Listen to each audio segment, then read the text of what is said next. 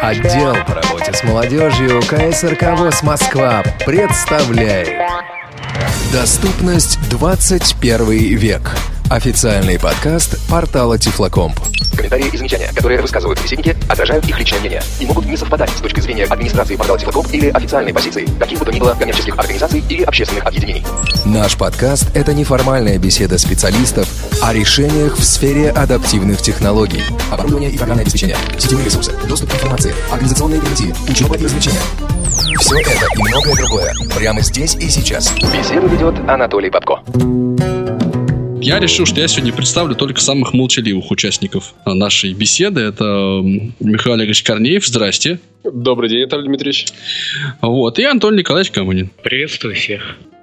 Ну, мы на самом деле сегодня собрались побеседовать а, с Михаилом Олеговичем в основном, но а, я думаю, что мы все сможем м, высказаться та- так или иначе по поводу онлайн-сервиса av3715.ru. Михаил Олегович, вы, а, как один из его, как пошутил Слепцов в нашем подкасте, авторов и исполнителей. Я правильно понимаю? А, ну да, это, авторы исполнителя это лучше. Отцы основатели, да, непосредственно. Идея, э, идея основная и вот первый старт это, конечно, Михаил Александр Владимирович. Вот, а потом, когда я увидел, ну, у него, грубо говоря, начало сервиса было немножко прозаичное даже. У него, ну, мы с ним очень давно знаем друг друга, и возник технический вопрос по небольшому FTP-сервису, серверу, который он себя держал для хостинга там нескольких десятков, сотен книг, я сейчас уже не вспомню. Вот. И у него там какие-то проблемы возникли. То есть он ко мне обратился просто уточнить, там, что не работает. Э, Я посмотрел, и мы про это разговорились, и поняли, что здесь действительно начинается что-то очень большое, что вот э, это попытка личная Александра Владимировича делиться книгами, которые были доступны с читателями, и в том виде, в котором она была начата, она, конечно, не имеет возможности расширяться, и было принято решение это перевести в нормальный вид.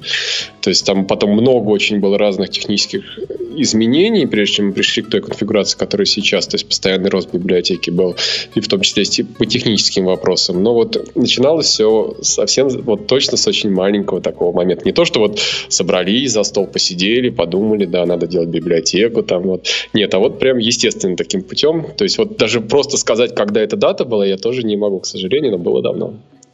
Я в свое время слышал э, историю, может быть, байку, может быть, это как раз, я так понимаю, были уже, по вашим словам, что вот этот сервер, на котором хостится это огромная уже по нынешним меркам база книг, это просто компьютер, который стоит у Александра Владимировича дома. Да, переделанный мной неоднократно. То есть последний раз я внутрь него заглядывал буквально несколько месяцев назад, когда проблема технического характера возникла. А действительно, да, это сервер. То есть это компьютер. Техническая конфигурация это не секрет. Это Pentium 4 с двумя гигабайтами, по-моему, оперативной памяти на Linux с большим объемом дискового пространства, с большим количеством программного обеспечения, то есть таким солидным очень бэкэндом, который разработан нами, который обслуживает читатель. То есть есть фронтенд, это веб-оболочка, которая лежит на хостинге у компании Xenon, которая непосредственно за, отвечает за то, что видит человек, набирая v3715.ru. То есть она хранится не у нас. То есть, ну, принято было решение, кстати, мы недавно даже спорили по этому поводу, все-таки как оставить. Пока решили оставить как есть. То есть сервер на хостинге, а книги непосредственно на бэкэнд сервере. То есть есть фронтенд, где непосредственно каталог представлен, база навигации по авторам, дикторам, гостевая книга, то есть непосредственно где происходит выбор книг. А вот непос... само скачивание происходит по ссылке, ведущей на сервер, который стоит действительно у Александра Владимировича дома. Ну хорошо, точную дату основания библиотеки назвать трудно, а хотя бы сориентировать нас по времени вот существования этого Нет, сервера? Можете? А, ну, Александр Ильич очень хорошо ее обозначил. Это дата открытия э, регистрации доменного имени av3715.ru. FTP появился раньше, он не, не имел, по-моему, я даже сейчас вот даже затрудняюсь сказать, кстати, что раньше появился. Но вот точно даты очень хорошо и удобно считать. Это именно v3715.ru. Вот, по-моему, ну, даже не могу сказать, 2008 год. Нужно посмотреть, чтобы не быть голословным. Я на даты иногда не очень хорошо помню. Но вот уже действительно 5 лет мы работаем, как минимум. Пять лет это уже такой срок, я бы сказал. А я правильно понимаю, что техническим, э, ну, технической поддержкой занимаетесь в основном вы, и в том числе вот этот фронт-энд тоже писали вы? Да, да, только я. А Александр Владимирович больше занимается именно наполнением библиотеки. Да, у нас очень хорошее разделение, то есть, э, кон, э, ну, таким я недавно пошутил, Александр вы контент менеджер. То есть Александрович не любит э, американизмов. Слово менеджер это действительно один из самых диких американизмов, который пришел в нашу культуру постсоветскую. Вот. А контент-менеджер это вообще вдвойне американизм. Так вот, да, он занимается контентом, я занимаюсь технической стороной, и, конечно же, э, постоянно мы тратим довольно-таки много времени в общении на э, согласовывание дальнейшее развитие библиотеки. То есть это не то, что вот там он выкладывает книги, а я смотрю, чтобы все это работало, и как бы каждый сидит в своем углу. Нет, потому что именно есть постоянное идеологическое эм, единое информационное поле, как мы его называем. То есть и в длинных беседах, телефонных, очных оно согласовывается. Что дальше будет, что нам нужно изменить. И одним из заметных э, шагов, который вот непосредственно и явился причиной того, что мы сегодня здесь все сегодня собрались, это был открытие онлайн-сервиса. Ну да, да, согласен. Шаг очень важный и значимый. Мы к нему перейдем буквально через пару секунд. А пока я просто еще буквально пару вопросов бы организационных вам, если не возражаете, задал. Да, конечно. Я правильно понимаю, что вот весь онлайн-сервис AV3715 это сугубо вот такая частная инициатива двух э, частных лиц, простите за тавтологию. Да, мы гордимся, я так гордо скажу, гордимся независимостью. Действительно, мы не дотационные, мы э, как бы не можем сказать, что мы сейчас кому-то чем-то обязаны. Вот и иногда у нас споры бывают, то есть э, с учетом большого количества э, работы, которые связаны с обслуживанием контента библиотеки, а в том или ином виде Александр Ильич предлагает там привлечь какие-то ресурсы, но всегда мы поднимаем важный вопрос, вопрос независимости. То есть э, он очень важен, и поэтому, например, не хотелось бы оказаться от кого-то зависимым. То есть здесь даже больше не в том, в смысле, что мы как бы не хотим, потому что мы вредные, а больше потому, что это сразу другой уровень обязательств, даже они не такие большие, как те этические обязательства, которые мы испытываем перед читателями, которыми мы вместе работаем, потому что работая с ними, мы, например, если сервис, сервер не работает, э, мы как бы чувствуем себя не на своем месте, потому что действительно мы прекрасно себе понимаем, что в текущий момент читатель, какой-то читатель потенциально может зайти и э, не скачать книгу. Это очень нехорошо, и как бы это не дает спокойно спать. То есть, если есть возможность решать, это решается в любое время суток. Проблемы это. Соответственно, но вот независимость дает нам возможность э, полностью самим отвечать за то, что мы передаем. И это хорошо. То есть, да, эта проблема накладывается с точки зрения расширения. То есть мы не можем, например, взять и вот э, и, как бы купить так без оглядки на шестизначную сумму в рублях оборудования. Но, с другой стороны, зато это делает нас более легкими в отношении изменений и в отношении э, возможностей того, что мы хотим и можем реализовывать. А нужно вам такое оборудование на шестизначную сумму? Нужно ли оборудование на шестизначную сумму? Да, нужно, оно постоянно нужно, но э, как бы голь на выдумку хитра, уж простите за такие простые поговорки, потому что сейчас это работает, действительно работает, не, не чини то, что не работает, но с учетом онлайн-сервиса я предвижу большие потребности в э, расширениях, и мы будем что-то придумывать в этом отношении сами. А вот все-таки вернувшись к взаимоотношениям АВ-3715 и, например, ИПТК Логос ВОЗ. А, ведь львиная доля книг, которые попадают на сервер, записаны на Логосе.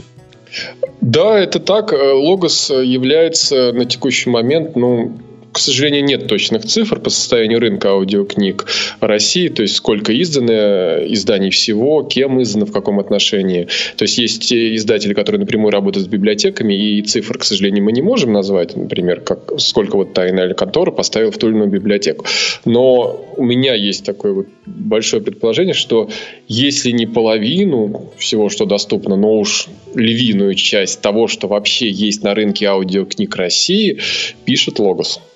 И поэтому в этом отношении, естественно, является одним из э, основных э, источников. Источников, ну, источником мы называем студию, с которой пришла книга. То есть в нашей библиотеке у них, по-моему, больше 8 тысяч записей. Это не, не единственный источник, их много, вот, но Логос один самый крупный. Это факт. Я хотел еще уточнить, эм, никаких официальных соглашений, насколько я понимаю, да, нет вот между АВ-3715 и Логосом. Нет, Логос нету. не возражает, чтобы его книги распространялись в формате ЛКФ среди незрячих читателей. Да, то есть это при, руководство Логоса в лице Степанова в полном мере а, Э, в курсе этой ситуации, конечно же, знает об этом. Ну, для никого не секрет, что Михаил Александр Владимирович является начальником цеха звукозаписи Логоса. Мне особенно приятно то, что он является человеком, который любит аудиокнигу как явление, как то, что должно э, быть. И одна из самых таких больших его идей, это, ну, возможно, я немножко приподнимаю покровы, это то, что вся печатная продукция, которая выходит вообще в России, вся, то есть неважно, там, это листовки, еще что-то там, я уж не говорю про такие вещи, как приглашение прийти на выборы, э, вся она должна быть озвучена дикторами доступна в удобном виде людям, которых нет возможности читать э, плоский текст. Вот. Так что это вот такая идея фикс. Мы посчитали, сколько для этого нужно вообще затраты, сколько студий. Но действительно государству с его ресурсами это более чем под силу. Просто очень серьезная организационная работа для этого нужна. Но это был бы проект великий. Если бы все книги, если бы у нас было прописано, что вот выходит книга, будьте добры, чтобы в течение там месяца была начитана дикторами аудиокнига. Вот Конечно, такого же у нас нету. То, кто этим занимается, занимается это на частной основе. Некоторые дикторы сами это читают, некоторые сопровождают чтение книг, как, например, вот Лукьяненко свой цикл рассказов, записанных Кирсановым, Петровым, ко многим рассказам сопровождал э, своим небольшим резюме про этот рассказ. Сначала сказал, что э, сейчас модно, чтобы дикторы, э, авторы читали, но я не берусь за свои дикторские качества, но про каждый рассказ расскажу. Но это единичные примеры, и, конечно же, все, что сейчас выходит, начитывается только самое популярное, то есть самая востребованная литература. А говоря о том, что вся литература даже речи не идет. И поэтому, к сожалению, к моему, э, так популярны сейчас синтезаторы речи. Конечно же, они нужны, это очень важная часть технологической, технологической сферы, в том числе для реабилитации. Но вот именно то, что книгу лучше слушать начитанным диктором, я считаю, что именно так. Это, я предлагаю сразу не погружаться в огромный спор, потому что я неоднократно в этом участвовал и прекрасно понимаю взгляды тех, кто любит читать синтезатором, то есть так называемое информационное чтение. Но все же, все-таки то, что должен быть, по крайней мере, выбор. То есть синтезатор никто не отменяет. Да, я понял вашу мысль, Михайлович. А вот я, можно, спорить мы действительно не будем, но я вот тут э, двух товарищей засыпающих, я бы все-таки спросил. Да, вот это будет интересно узнать точку зрения. Ну, вот как сейчас, если я кто допужусь. какие книги слушает и в каком виде, и как бы какой толкает, конкретный... Толкает да. сильнее. О, Владимир Николаевич, Ой. тут Павел тебя толкает. Ну. На провокацию. Ну. Ты, ты книжки читаешь? Еще бы. Я читаю, и я пытаюсь периодически читать синтезатором. Но, кстати говоря, лет 15 назад э, я все книжки читал синтезатором. У меня был такой период, года 2-3, э, когда я не, не читал книжки дикторские, потому что их в то время на компьютере еще не появлялось в MP3. А фонимофон уже был, и, тех, и текстовая библиотека уже была. А сейчас, конечно, возвращаться на синтезатор довольно сложно. Сейчас аудиокниг в цифровом виде огромное количество. Конечно, лучше читать диктором. Но, э, к сожалению, конечно, э, вы, выпуск книг э, и начитывание их диктором – это две большие разницы. Не все начитывается, не все начитывается быстро. И, соответственно, конечно, э, много книг, которые мне интересны, их просто в дикторском чтении не существует. Поэтому их приходится читать синтезатором. Ну, то есть, иными словами, да, диктор лучше, но кое-что таки приходится читать синтезатором. Я думаю, что совершенно неизбежно синтезатор речи будет, э, будет уже ну, если не вечно, то, в общем, очень-очень-очень долго он будет параллельно с аудиокнигой. По крайней мере, среди незрячих, ну, конечно. Ну, Владимир Николаевич, понятно. извините, я хотел бы уточнить не как начало этого спора, который хотелось бы избежать, а просто для своего угу. понимания. Я такой вопрос людям часто задаю. А, вы читали синтезатором от неизбежности или вам было просто комфортно, и потом вы от него просто ушли, потому что стало приятнее слушать книги? Вот, вот 15 лет назад э, это было безальтернативно практически. То есть альтернативно, альтернатива была, опять же, кассеты или бобины, Э, либо э, фонимофон. Но, соответственно, на, на фонимофоне у меня уже тогда были дома десятки тысяч книг, и мне никуда не надо было специально ходить и выбирать и подбирать себе книги долго. И, конечно, э, ассортимент этих книг, он, в общем, тоже был, соответственно, гораздо шире, чем мне могли предоставить библиотеки.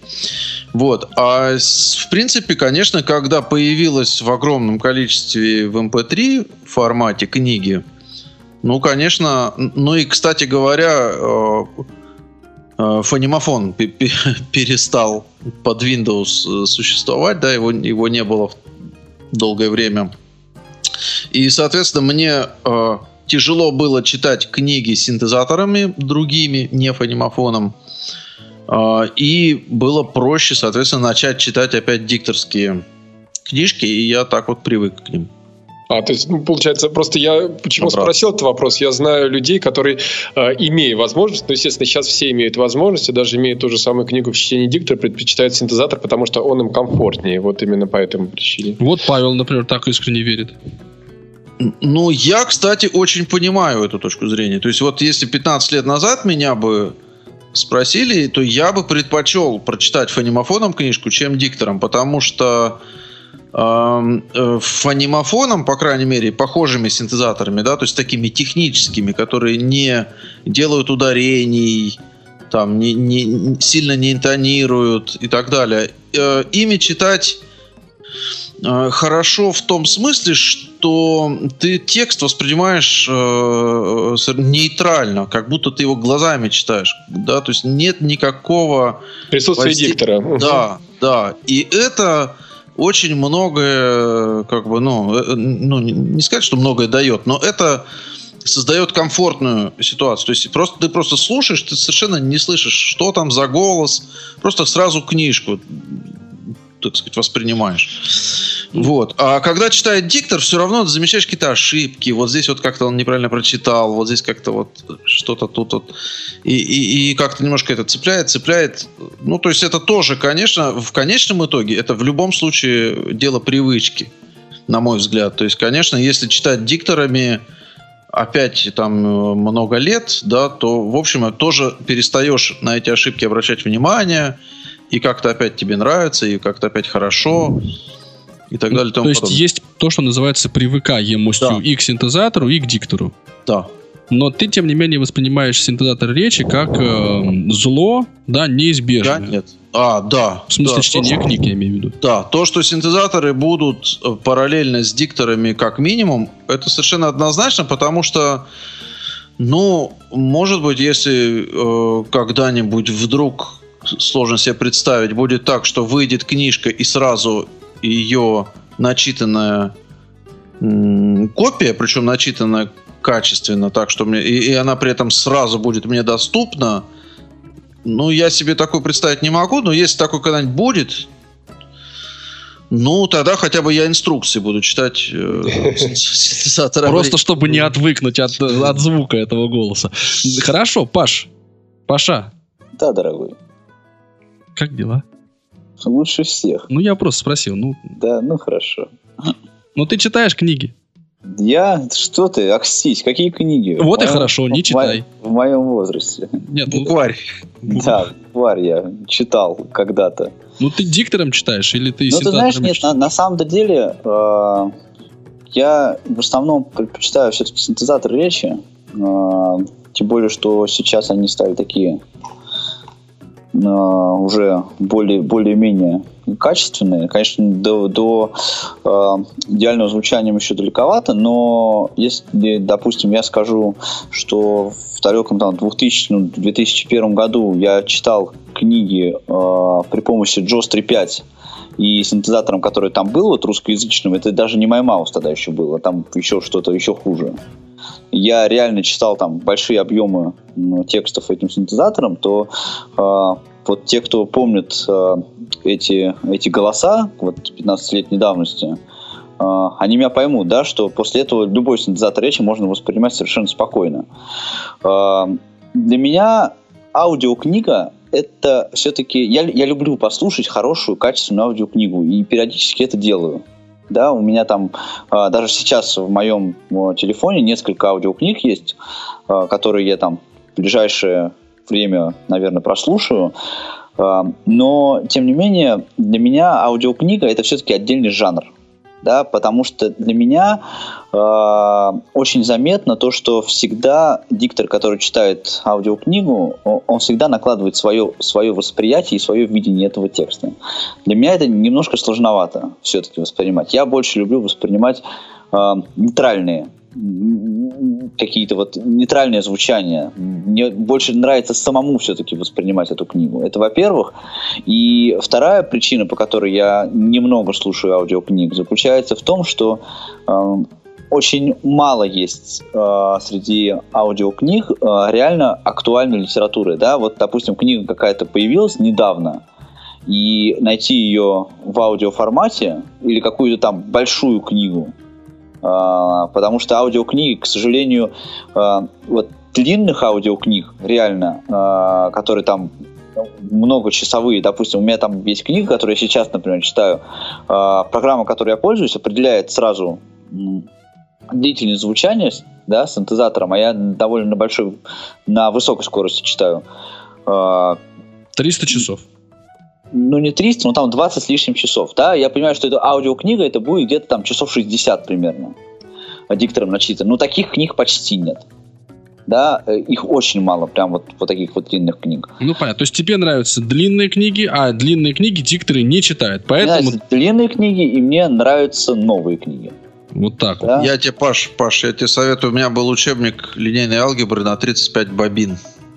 Какой ты, Вовчик, как сегодня юморный парень. Ты, наверное, встал рано сегодня, да? Смотри.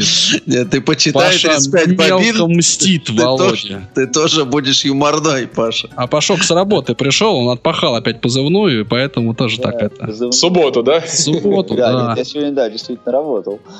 Ну, Антон Николаевич, я буквально да. вас тоже бы, конечно, привлек к нашей беседе. Синтезатор или диктор?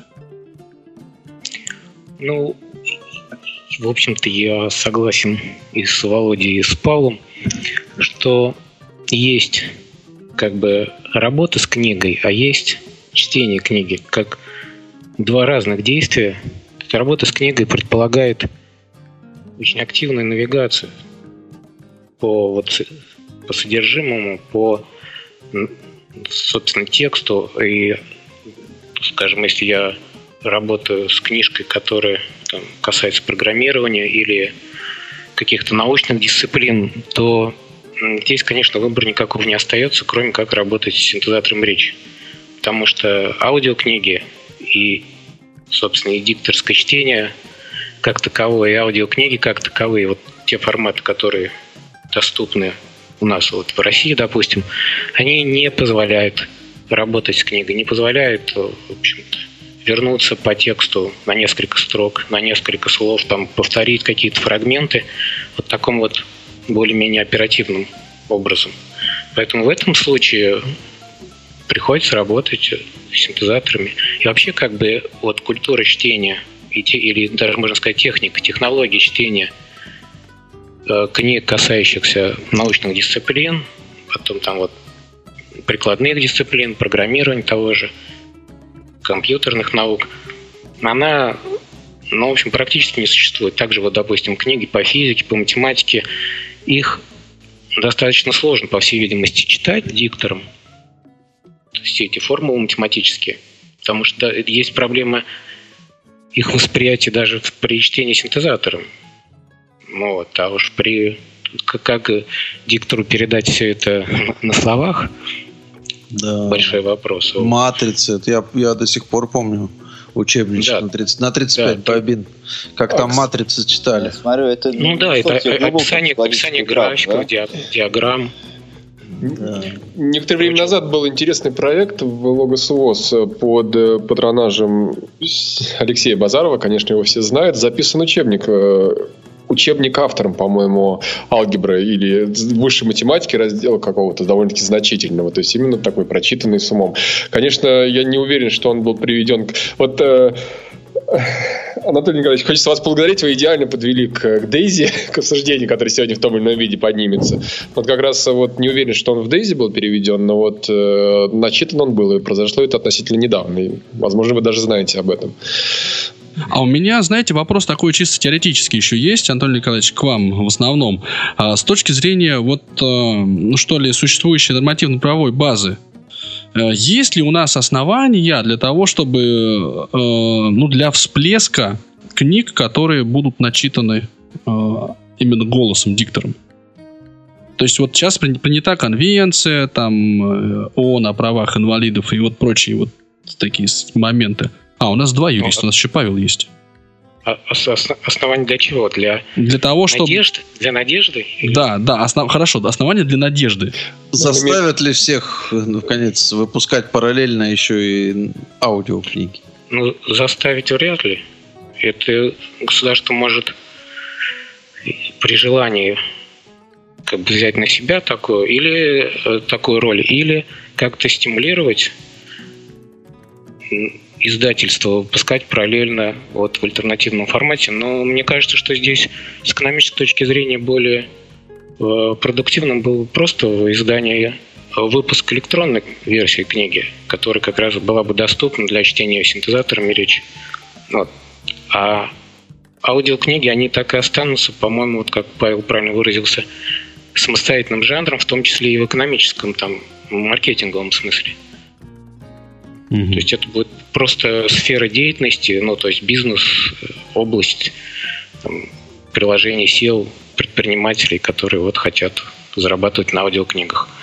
А с точки зрения юридических у нас нет препятствий как серьезных для издания аудиокниг. У нас есть соответствующие... Ну, правда, сейчас готовится новая редакция Гражданского кодекса. Вот интересно, там э, будут какие-то изменения вноситься вот, э, вот в правоотношения правообладателей и библиотек, останется ли вот эта вот статья, позволяющая выпускать для нужд незрячих без выплаты вознаграждения, без уведомления автора э, копии книг в доступном для незрячих формате. Вот это все интересные вопросы, но пока все это существует, все это не препятствует, так скажем, изданию я правильно понимаю, Михаил Ильич, что вот эта самая норма, о которой упомянул вот Анатолий, и, э, и формат ЛКФ, как ее практическая реализация, и позволяет библиотеке АВ-3715 да, жить, так сказать, и дышать. Да, именно, именно в том виде, как, э, вот, как вы сказали. И даже вот упоминание этого вопроса, факт его рассмотрения меня вот прям в дрожь бросает. Понятное дело, что у нас проект не коммерческий, но именно э, мы считаем просто, что это хорошо, и поэтому этим занимаемся.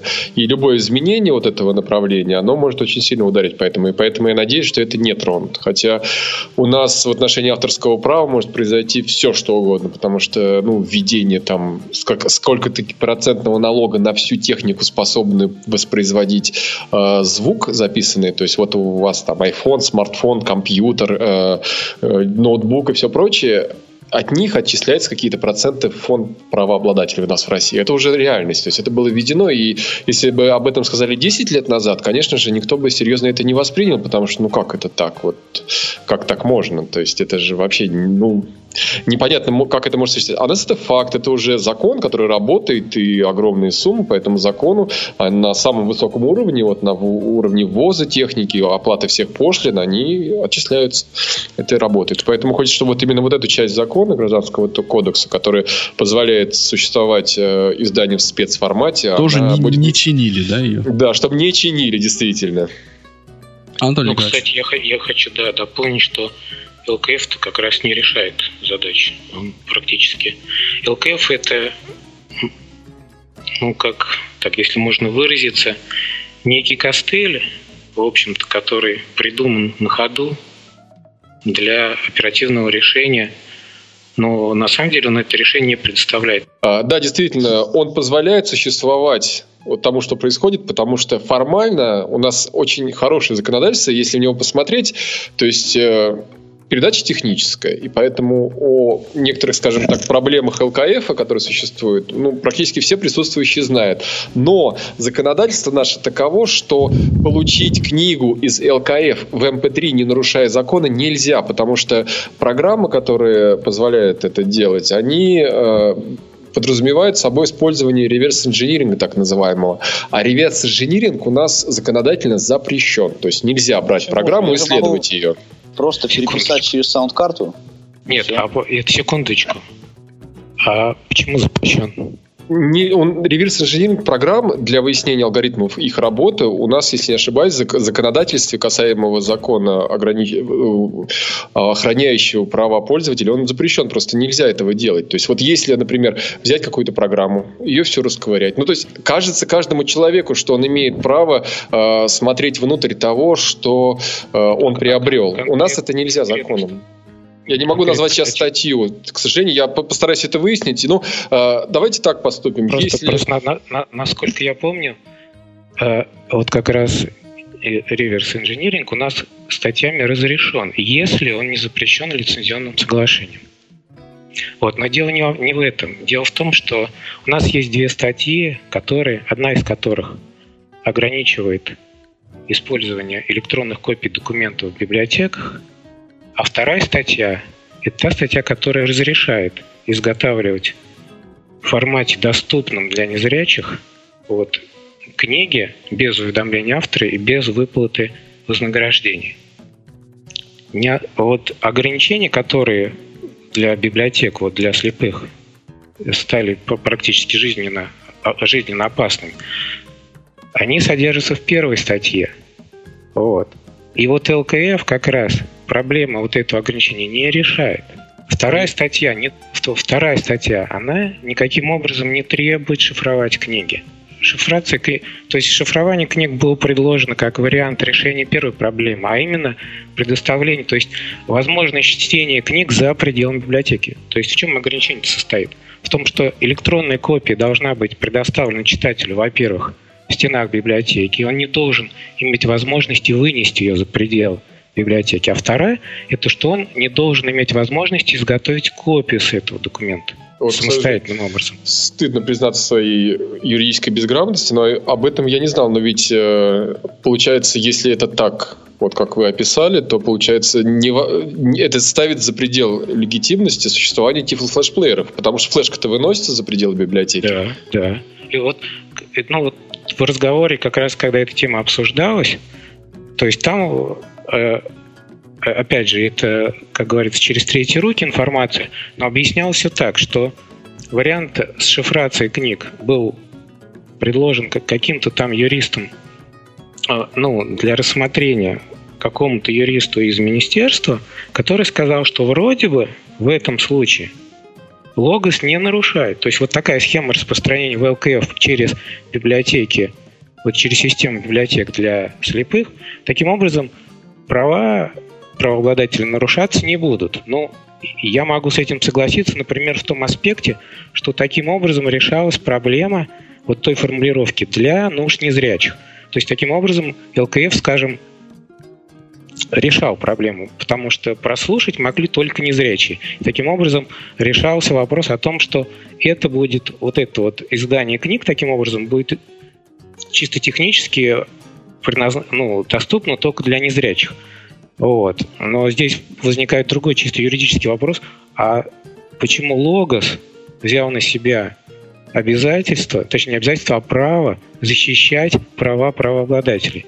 У нас защищать права граждан, то есть физических и юридических лиц, могут только, вот по Конституции, могут только правоохранительные органы. В данном случае вот введение формата ЛКФ для защиты авторских прав правообладателей логосом, это логос берет на себя прав, права правоохранительных органов, то есть функционал правоохранительных органов. Вот. То есть с этим ЛКФ это вот там такая каша получается правовая, что на самом деле он больше создает проблем, чем их решает. Можно я сейчас сюда вклинюсь, просто чтобы мы не сильно углублялись в юридические вот эти вот коллизии, да, скажу э, несколько банальных вещей, но тем не менее мы бы от них сами оттолкнулись. ЛКФ сейчас это такое э, очень видимое воплощение того, что называется DRM, да, Digital Rights Management. И чисто теоретически, если брать э, вот... Не, Анатолий, давайте да. тогда... Давайте. ЛКФ это как раз попытка, ну, скажем так, не совсем удачная,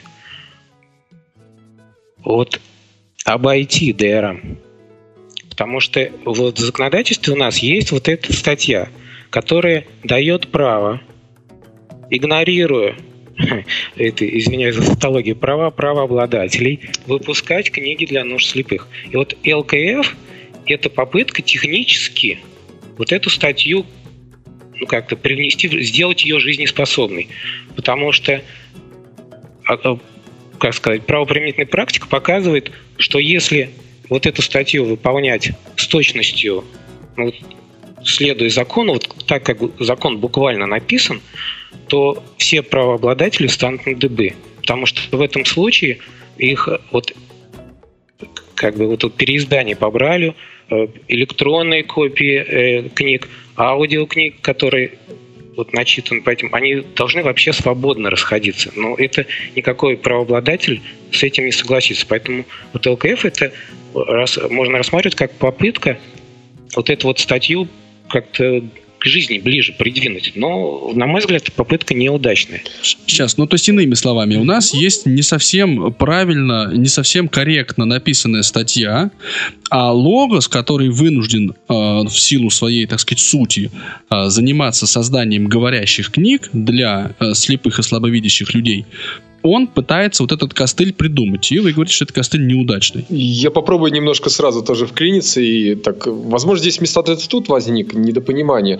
А, по-моему, ЛКФ это было ну, таким простым э, и самым, самым коротким и быстрым решением перевода того, что раньше существовало с кассетами в цифровую форму. Потому что закон о спецформате, он ему уже сколько там десятилетий. И вся система библиотечная, она на этом законе держится. Потому что у обычного человека не было возможности купить э, спецмагнитофон. И спецформат подразумевал кассету четырехдорожечную с заниженной скоростью и спецмагнитофон для воспроизведения. То же самое делает ЛКФ. То есть фактически, э, по сути, спецформат и спецустройство для его воспроизведения. То есть цифровая реализация. Михаил Олегович, какой закон? О каком спецформате?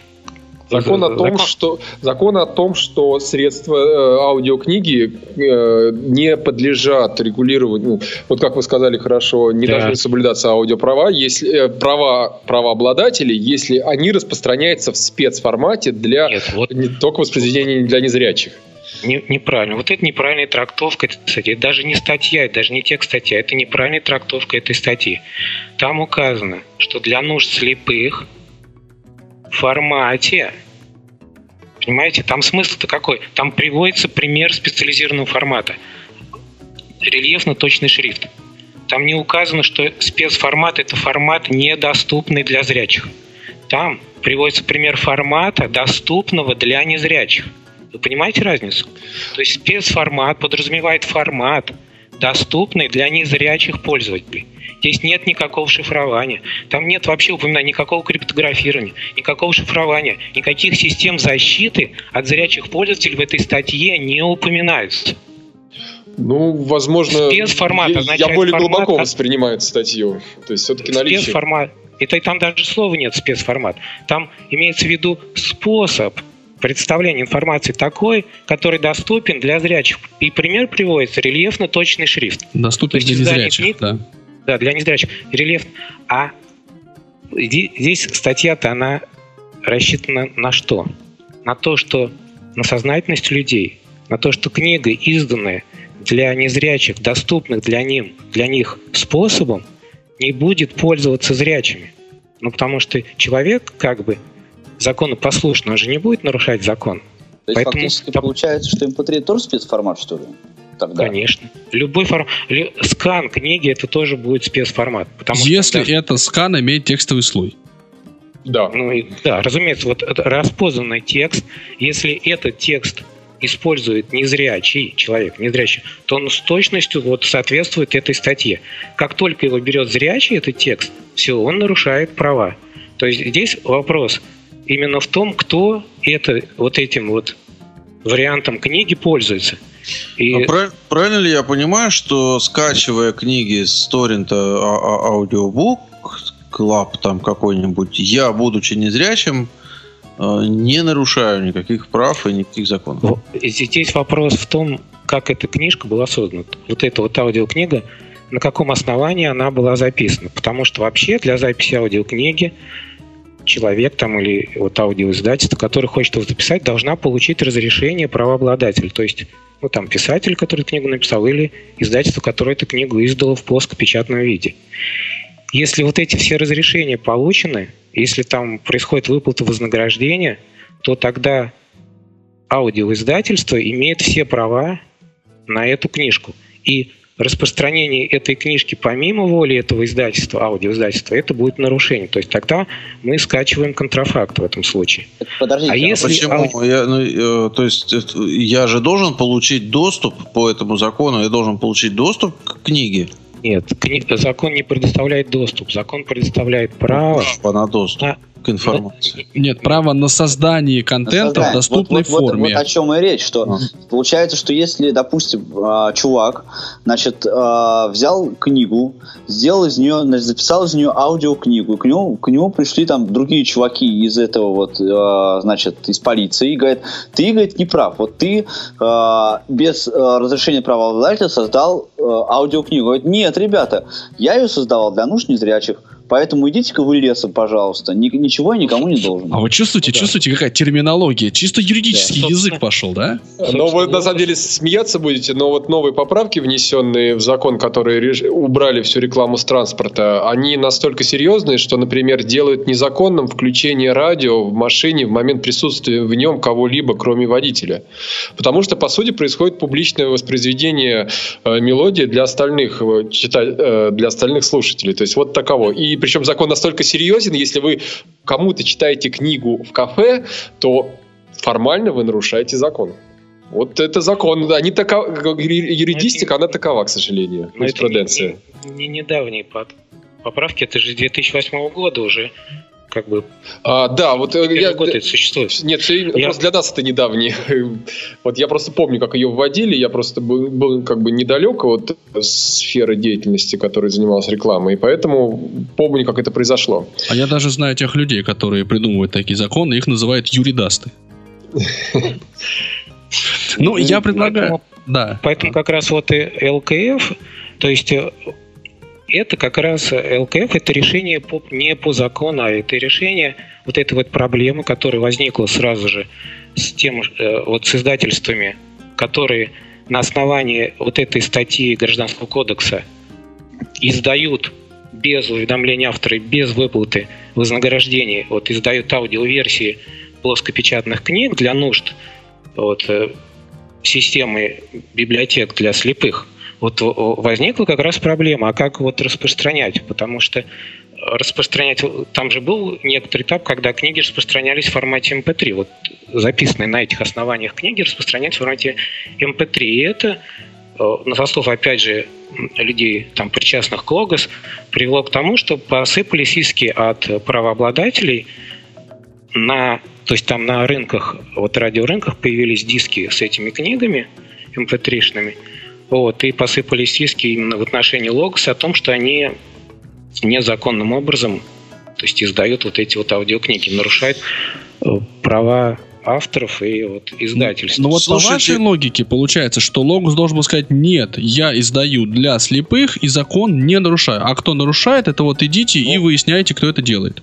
Наверное, Логос так и сделал, но суды они проиграли. То есть, насколько я знаю, несколько судов они проиграли, и вот э, ЛКФ как вариант решения этой проблемы, в том числе, то есть одной из причин это было то, что э, в правовом смысле Логос не смог себя в суде защитить.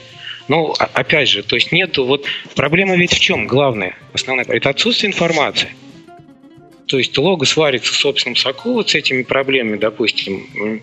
Эпизодически они обижаются на сообщество, которое их критикует. Вот, но как бы информацию все равно достоверной нету. Слушайте, а правильно я понимаю, что Логос может э, делать книги в ЛКФ и слепым их продавать, например? Да. То есть никто не обязывает его раздавать это бесплатно. То есть он может делать... Нет, бесплатно. Нет. Вот если он пользуется статьей, вот если он выплачивает вознаграждение автору, то тогда он может эти книги продавать. Если Нет, а если не стать... выплачивает? Если не, вот как раз э, без извлечения прибыли. То есть эта статья, там еще один пункт есть, что книга должна это распространяться без извлечения прибыли. Для нужд слепых без извлечения ага. прибыли. Вот в этом случае он как бы может пользоваться этой статьей, но тогда он не может эти книги продавать. Mm. Поэтому это, это тоже интересный момент, потому что вообще-то вся работа Логоса по производству аудиокниг, в том числе и для нужд библиотек, она оплачивается государством. То есть сказать, что он не извлекает из этого прибыль, нельзя.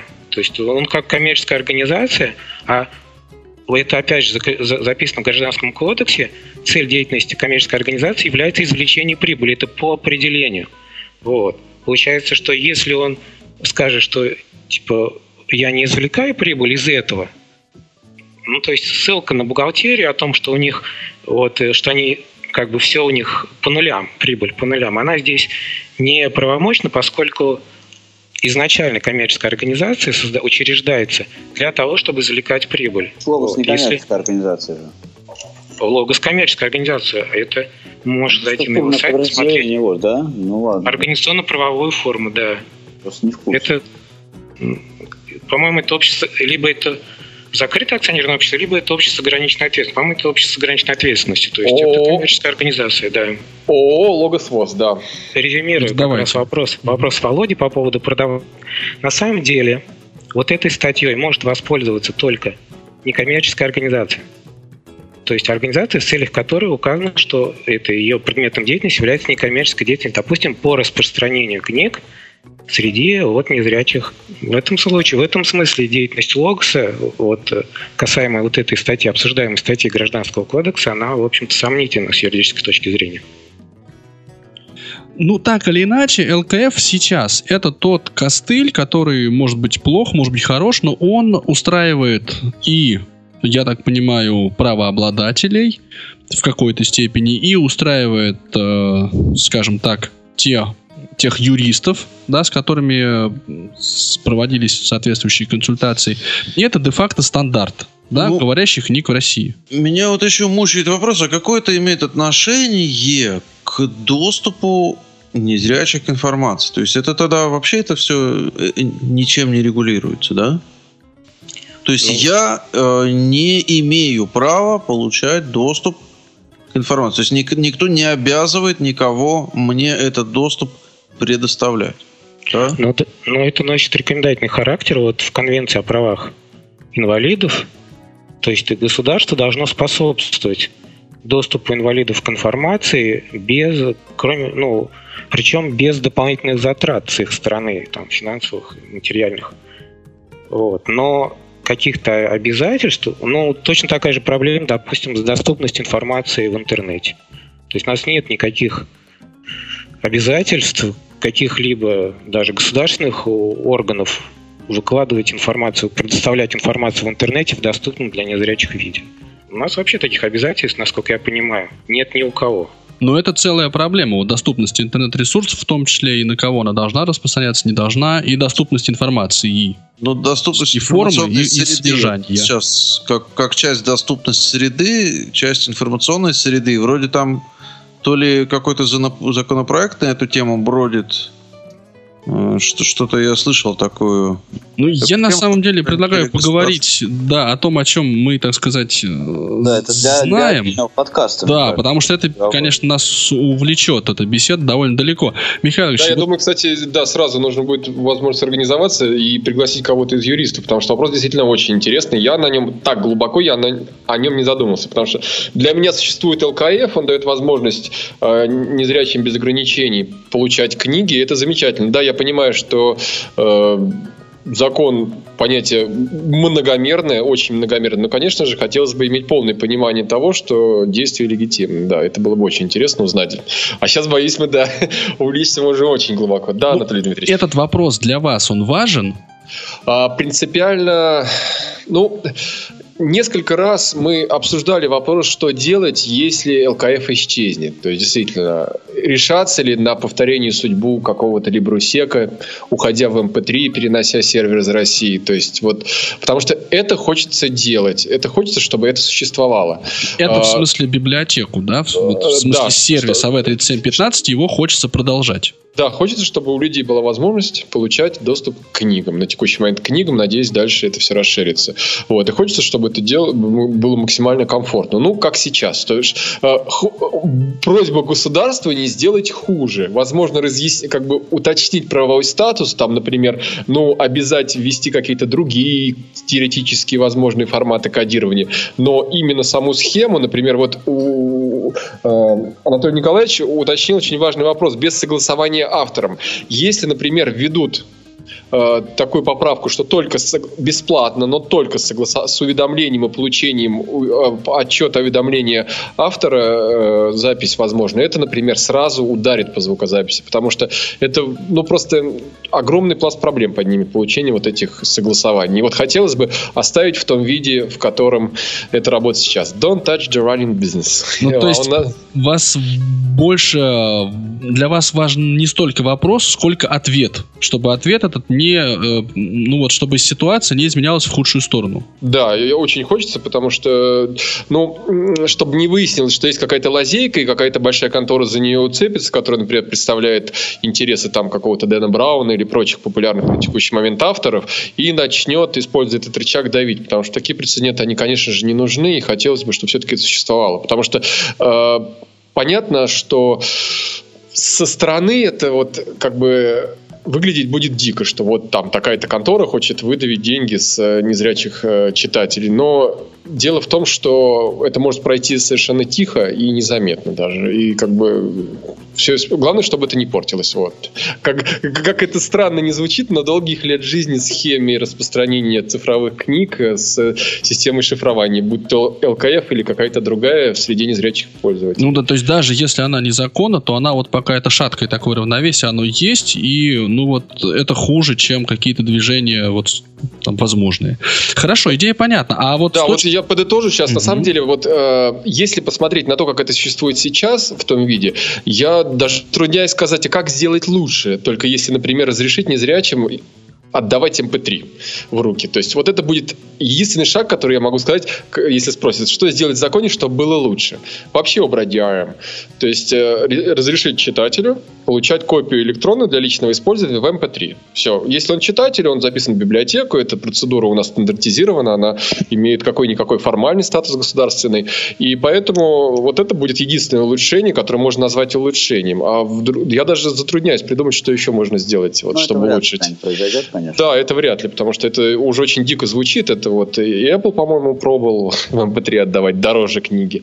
Но все-таки это единственное, что может быть лучше. Но вот, э, э, кстати, на самом деле, если мы дойдем в этой замечательной беседе до обсуждения схемы работы нашей э, с библиотеками, которые планируется в том или ином виде поднять вопрос этот, то э, на нас это сильно очень не ударит, потому что читатели наши это читатели библиотек, то есть их регистрацию под- подтверждает библиотека. А давайте считать, что мы уже дошли до этого вопроса. Как восприняли библиотеки, э, специализированные библиотеки для слепых и слабовидящих, эту новацию? Я был поражен, если честно, активностью библиотек. Потому что э, когда мы запускали сервис в том виде, в котором мы его уже сформировали для библиотек. То есть это было в конце прошлого года. Э, Я схему распишу подробно. Э, Александр Владимирович сразу как некоторые шаги в обсуждениях э, говорил, что вот это мы сделаем так, потому что если все библиотеки начнут регистрироваться, мы просто не справимся с валом. И э, в том числе некоторые шаги были изначально сделаны на то, чтобы э, максимально упростить эту процедуру. Например, библиотеки регистрируют себя сами. И подтверждается их легитимность потом общением с администратором библиотеки или с Александром Владимировичем и подтверждение библиотеки. То есть, но саму информацию себе они выносят сами. Потому что, например, первоначальный мой был вариант, то есть, э, как обычно, давайте все ужесточим, э, они будут звонить или там писать, неважно как.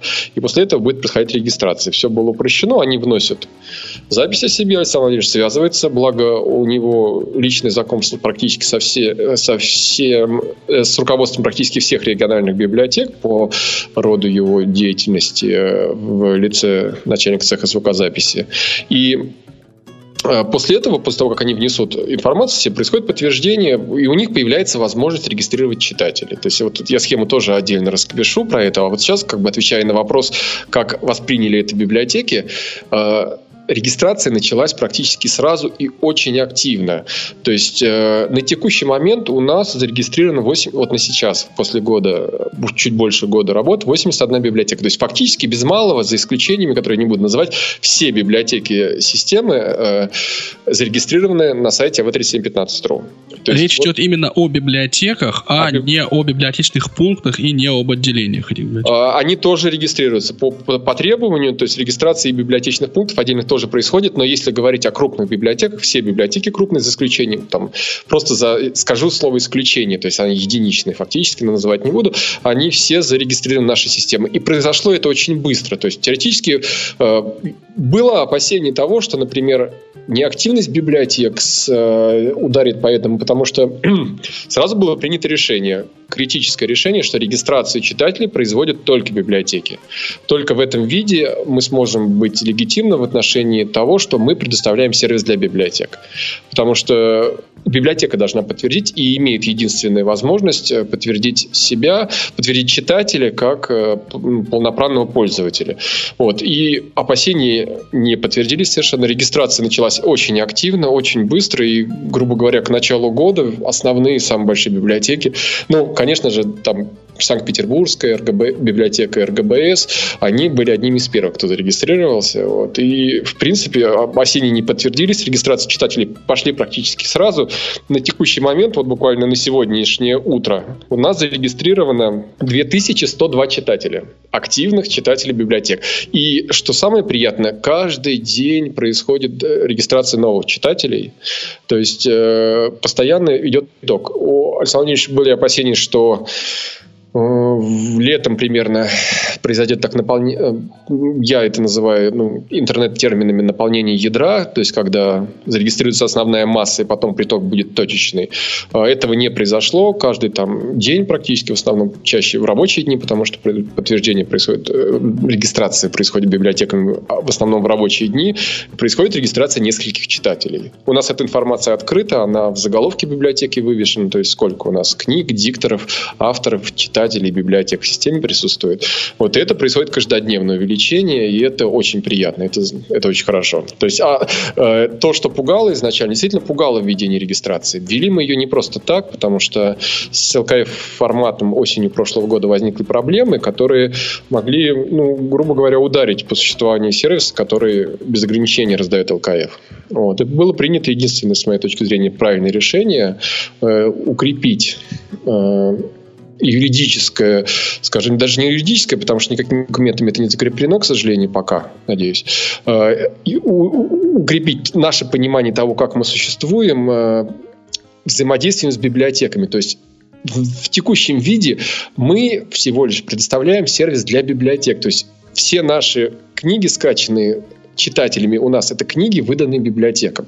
Библиотеки получают полную статистику по всем книговыдачам э, в удобном для них виде. То есть мы, опять же, если там какие-то дополнительные возможности по статистике понадобятся, мы их, опять же, будем реализовывать. И вся вот эта книговыдача идет, и я уже получил подтверждение того, э, используется как э, книговыдачи, осуществленные в рамках работы библиотеки. это замечательно. То есть это фактически сервис для библиотек. Вот в том виде, в котором сейчас он происходит. Вы слушали официальный подкаст портала Тифлокомп «Доступность 21 век» www.tiflocomp.ru Хотите приобщиться, поделиться своим мнением или предложить тему для обсуждения? Не стоит себя ограничивать. Adcast собака тифлокомп.ру К вашим услугам.